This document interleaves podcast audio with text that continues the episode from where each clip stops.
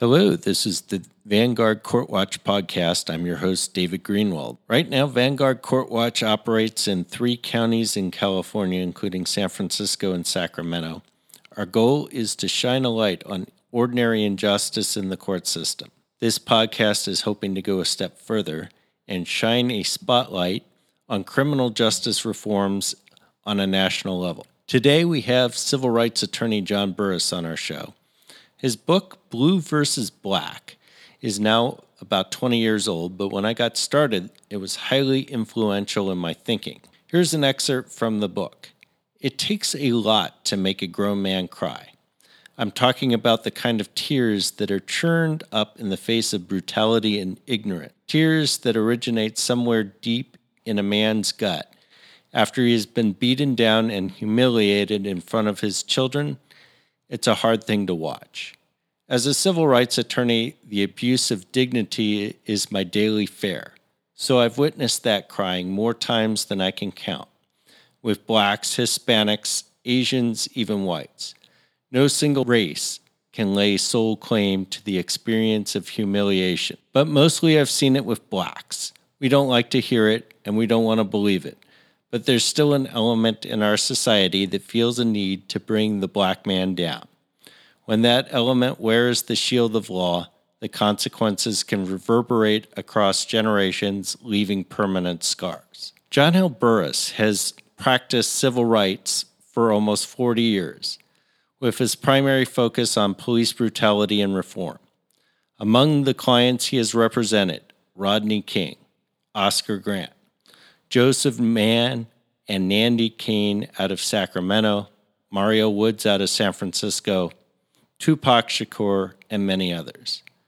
Most recently, Burris litigated important Sacramento cases that preceded the recent passing of SB 1421, a state bill in California that now requires police agencies to wear body camera and video footage of officers' use of force to the public after shootings and when a person is seriously injured. So we're going to welcome to the show John Burris. Mm-hmm. Yes, uh, good to be with you, David, as always. Good. And I wanted to ask you about some of the recent cases that you've been involved in. Uh, so, one of them being uh, Willie McCoy out of Vallejo. Can you tell us about that case? Yeah, this is a very uh, heart wrenching and horrible case where Willie McCoy, a young African American man, 20 years old or thereabouts, uh, a rapper, um, a budding career, uh, fell asleep, or we believe, or unconscious, while he was at a fast food restaurant. And while there, uh, uh unconscious, uh, he had a what appeared to be a firearm in his lap. The police uh, were called and tried to awaken him uh, by shouting and demanding and kind of ways to awaken him, but he never responded. After a few minutes, when he in fact uh, made, made, what appeared to be an involuntary move, such as like scratching his right shoulder, uh, uh that the police, for whatever reason, opened fire on him. Six officers dis- discharged their weapons, firing 55 times, and ultimately killing Mr. McCoy. This case has spurned outrage uh, in, the, in the community, as rightly it should, because in large measure, Willie McCoy was not a danger to anyone else at the time he was being shot and killed. And the tactics employed by the police were uh, uh, not proper in the sense that they didn't try to awaken him in ways where they were secure or in a position of safety. What they did was rouse a person out of his sleep and he's trying to wake up. They didn't shoot and kill him he never was given an opportunity uh, to orient himself as to where he was and what was going on. A, horrible case. Now, I will say this: this case, uh, Vallejo, has really spurned us uh, to look at Vallejo uh, Police Department in a much different light, in a closer vein, because Willie McCoy's case was just one of maybe 10 cases I have pending against the city of Vallejo, and which raises a question about the type of practice constitutional policing that's taking place within the town itself. And so we're taking a closer look to determine whether or not a pattern practice exists of unconstitutional type policing in the city. We certainly know that deadly force is readily used, much more so than any other city around the Bay Area.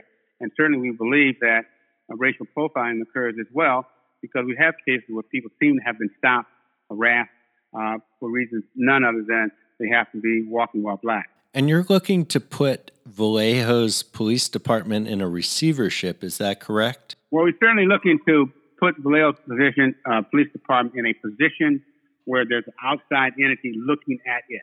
It can be a, a monitor, uh, a receivership type monitor, or it could be something like we did in, in, in Oakland, where we have an independent monitor that uh, would oversee and look at the types of reforms uh, uh, that have been instituted and whether they're in compliance with those.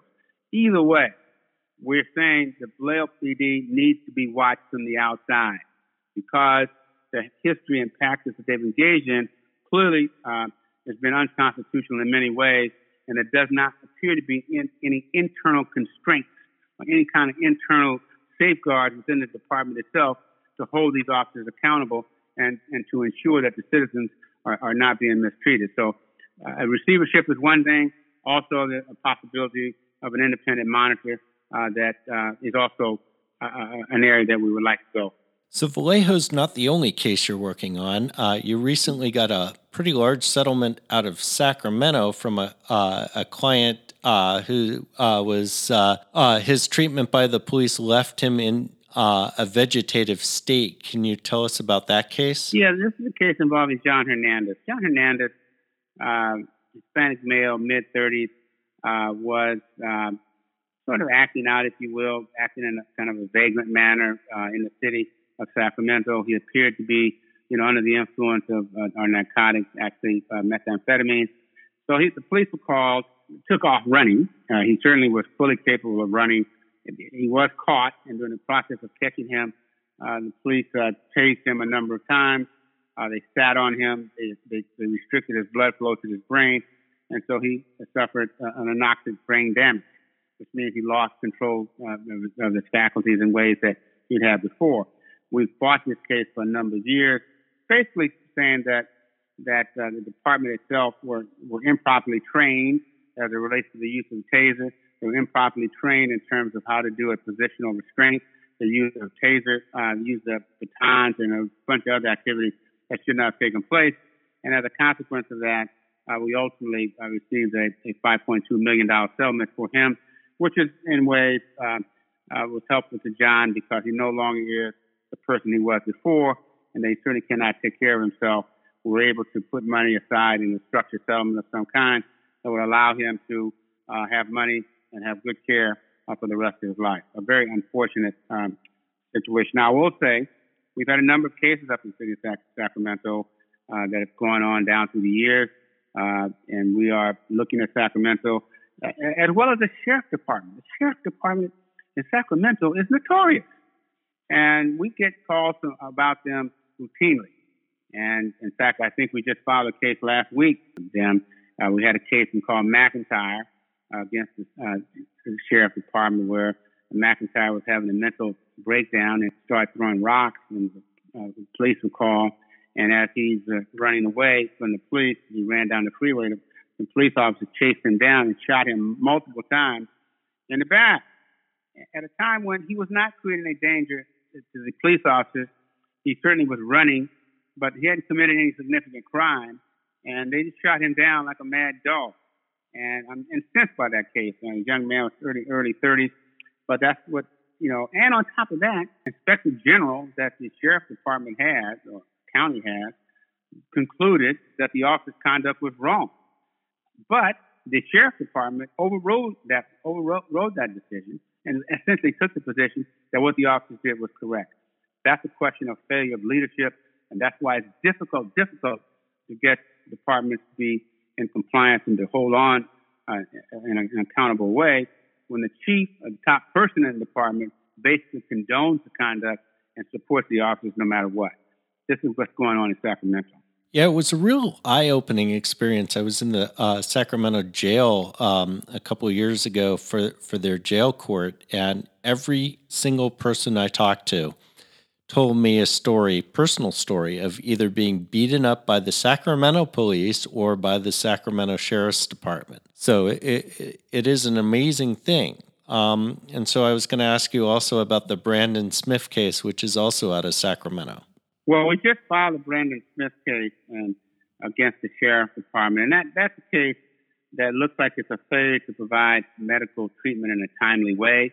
Uh, this is a young man who was having real problems, I think, in the midst of a, an intoxication overload. And, and, and the issue was, should he have been taken properly to the police? Should he have been taken to the medical facility versus uh, rode around in the backseat of a car, uh, uh, taken to jail? It was as if the police gave no real consideration to the, the, the uh, symptoms that he manifested. Under the law, that uh, you, police do have a responsibility uh, when they take someone into custody to make sure that they receive the proper medical attention and that, attention is given as, as soon as possible. Here, what concern is that because they didn't give it a lot of attention initially, that uh, they sort of thought he was uh, uh, not as serious as he was, and they rode him around in the back of the car, going to different places, and ultimately, ultimately, when they got into the jail, he was dying. So that's one of failure to provide adequate medical treatment uh, at a time. And, and I will say this we, we have a lot of different cases. They're not all just uh, shooting cases or beating cases.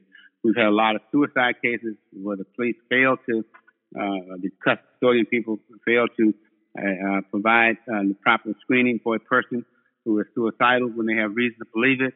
Uh, we've had uh, in jails uh, a lot of uh, assault cases in jails, denial of medical benefits.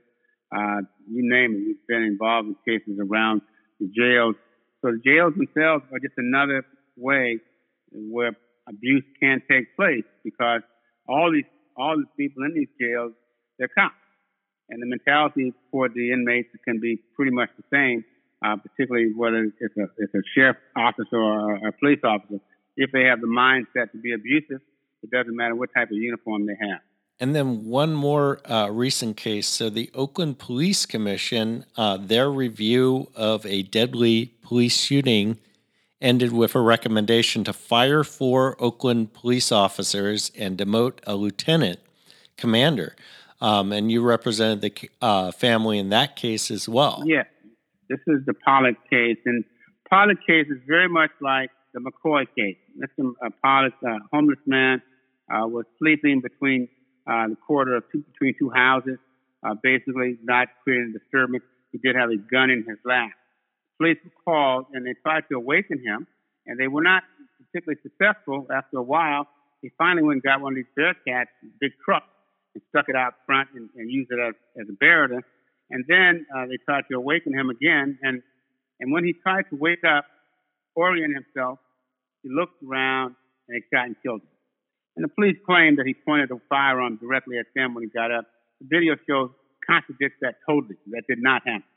And, and so we're involved in that. That case caused quite a bit of stir because the independent monitor that we have in, in Oakland uh, reviewed the file and, and gave an opinion that contradicted that of the internal findings by the Oakland Police Department.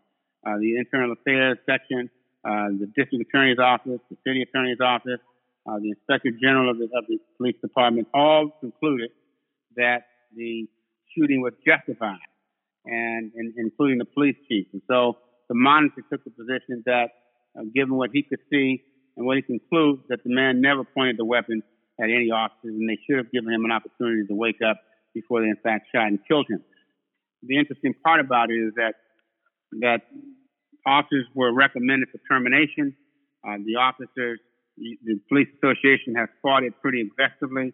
And the argument, one of the arguments is that the lieutenant who was in charge of the, uh, the, the activity who got demoted was inexperienced, and he delegated his responsibility to a sergeant. And that sergeant is the one that authorized the, the use of the force. And so all of them received some kind of form of discipline. But I will say this is the third case I've had, aside from Mr. McCoy, the third case I've had in the city of Oakland where in fact a sleeping person uh, has been awakened from their sleep and then shot and killed uh, as they're trying to wake up. So uh, poor tactics really raises real questions about training uh, that officers get on how to handle this type of situation. And fortunately, like cases do provide opportunities to improve a situation. And so this case obviously has one that has ramifications of causing additional training to take place on how to handle people who are asleep or in an unconscious state. without without waking them up and getting control of them without killing them. So there are benefits to this type of case, and I, and I think that cases provide opportunity.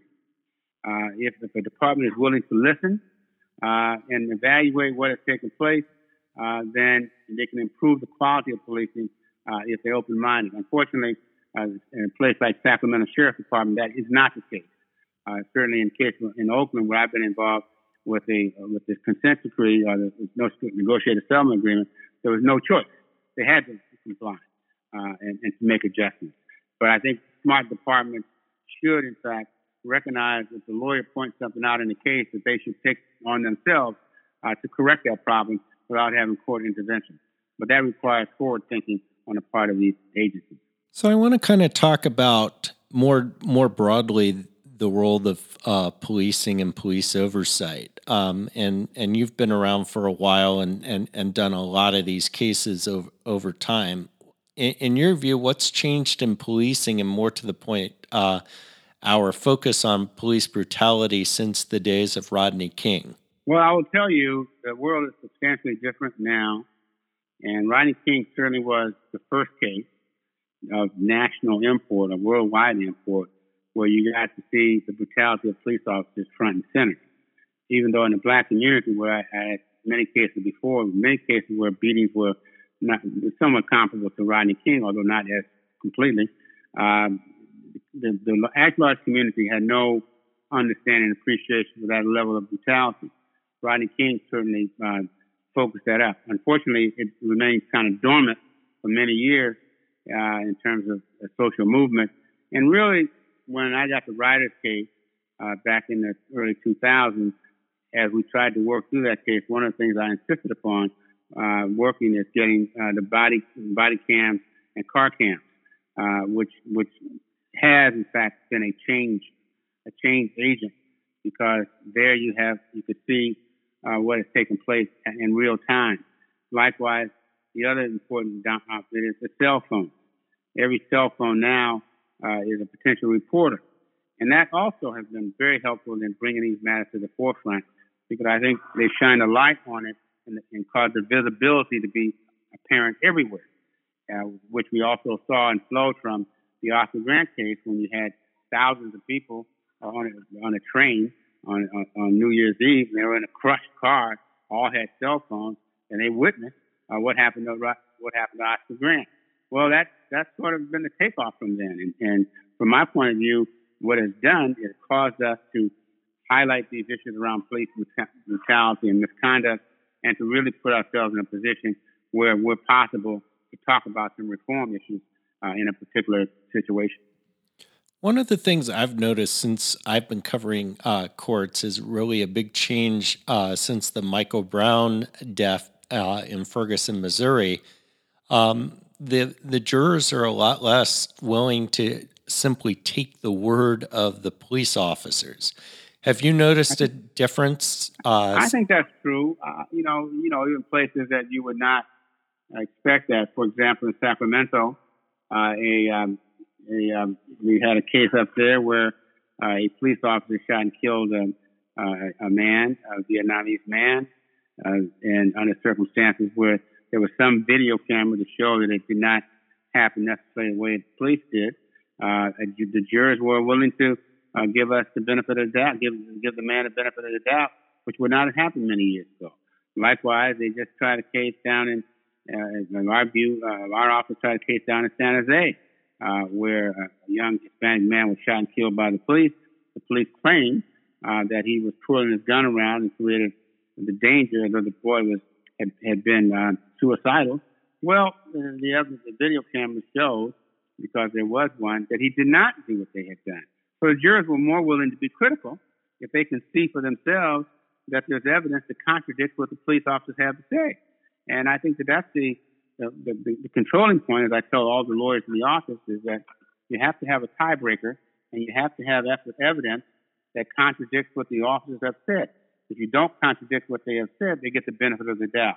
And so I think now uh, we're in a position, a better position to get contradictory evidence because of the video cameras. Uh, and, you know, and, and so jurors are more willing to listen to that now.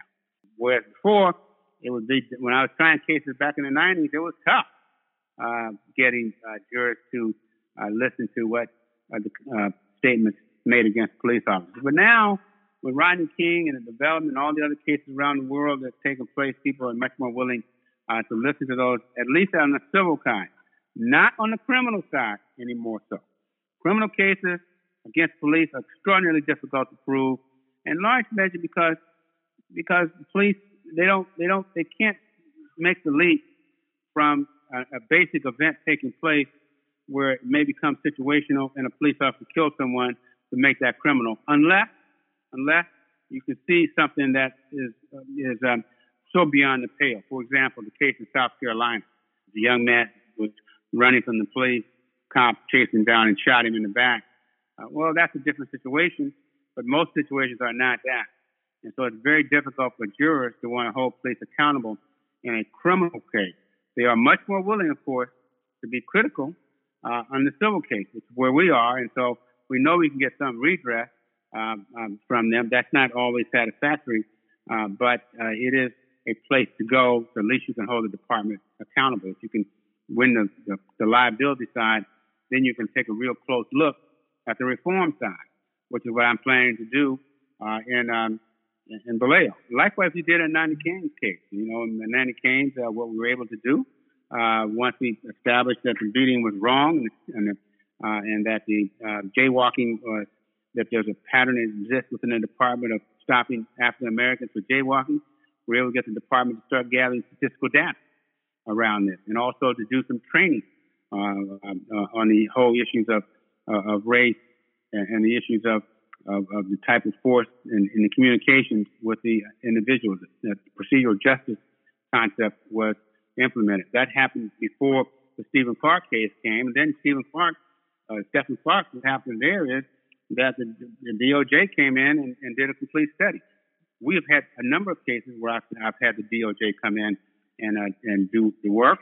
Uh, you know, for example, in, in San Francisco, I'm the one that wrote the letter uh, to the DOJ requesting that they uh, get involved. They did. In, in Salinas, we got the same thing in Salinas. Uh, they got involved. Um, and uh, there's a couple other places I've gotten involved. I've sent letters, many letters, to the AG's office before.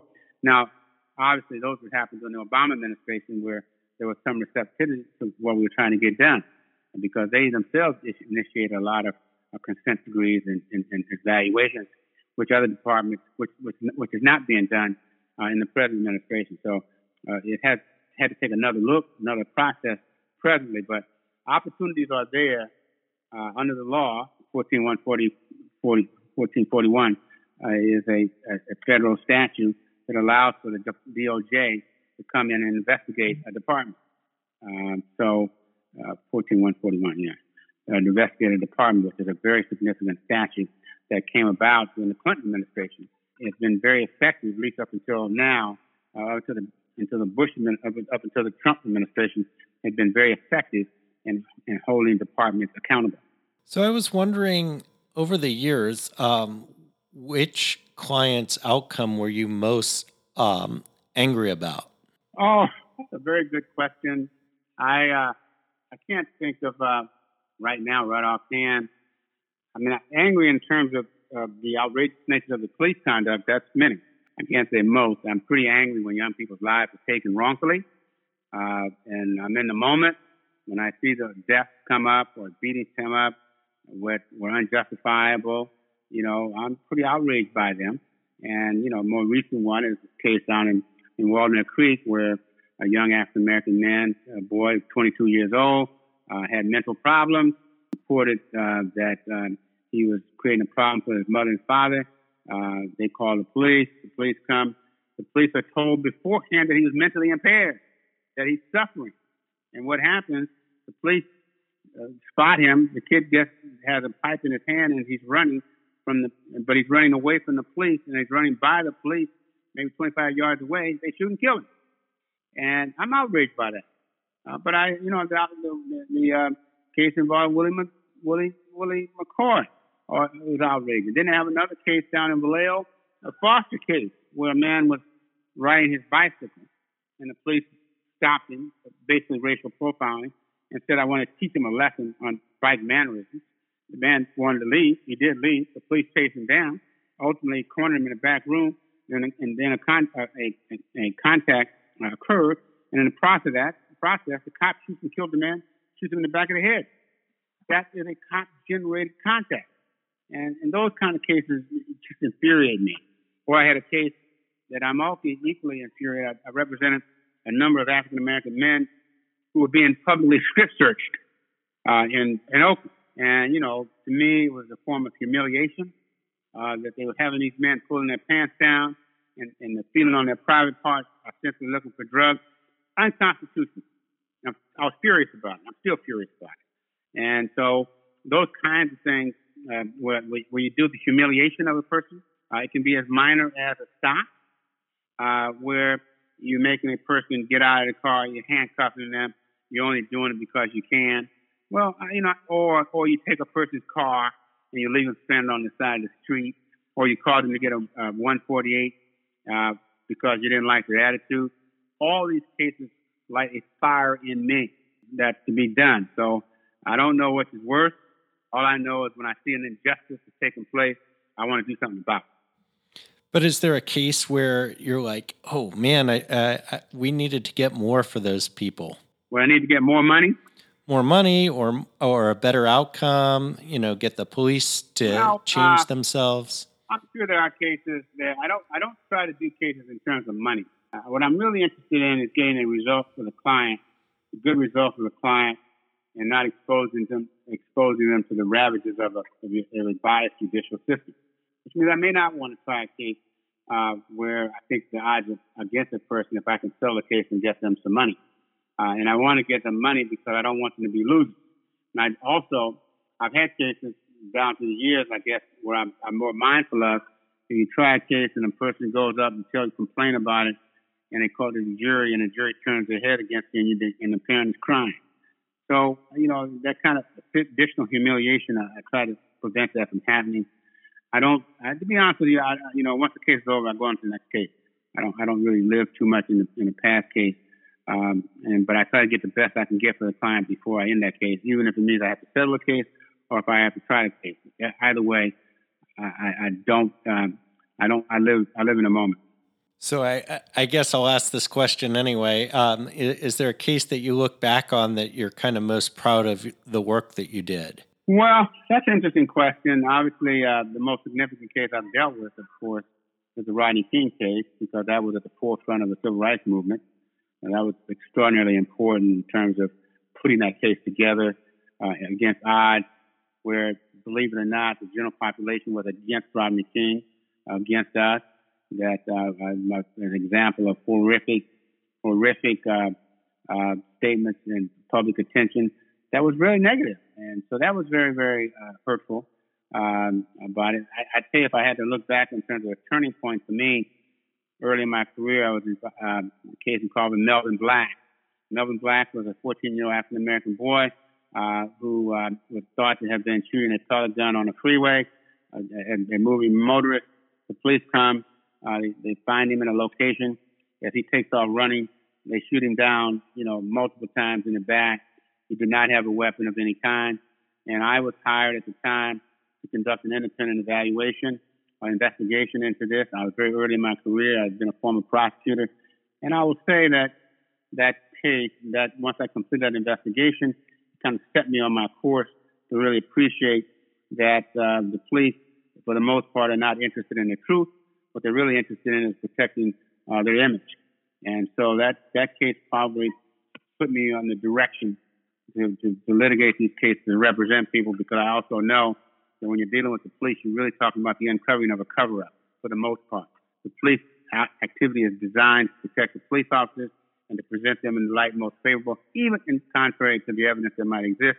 And they clearly will lie about it and, and, and, and cover their tracks. So for me, it's being able to uh, fight these battles uh, and represent people and, and force them to have to accept it whether they like it or not.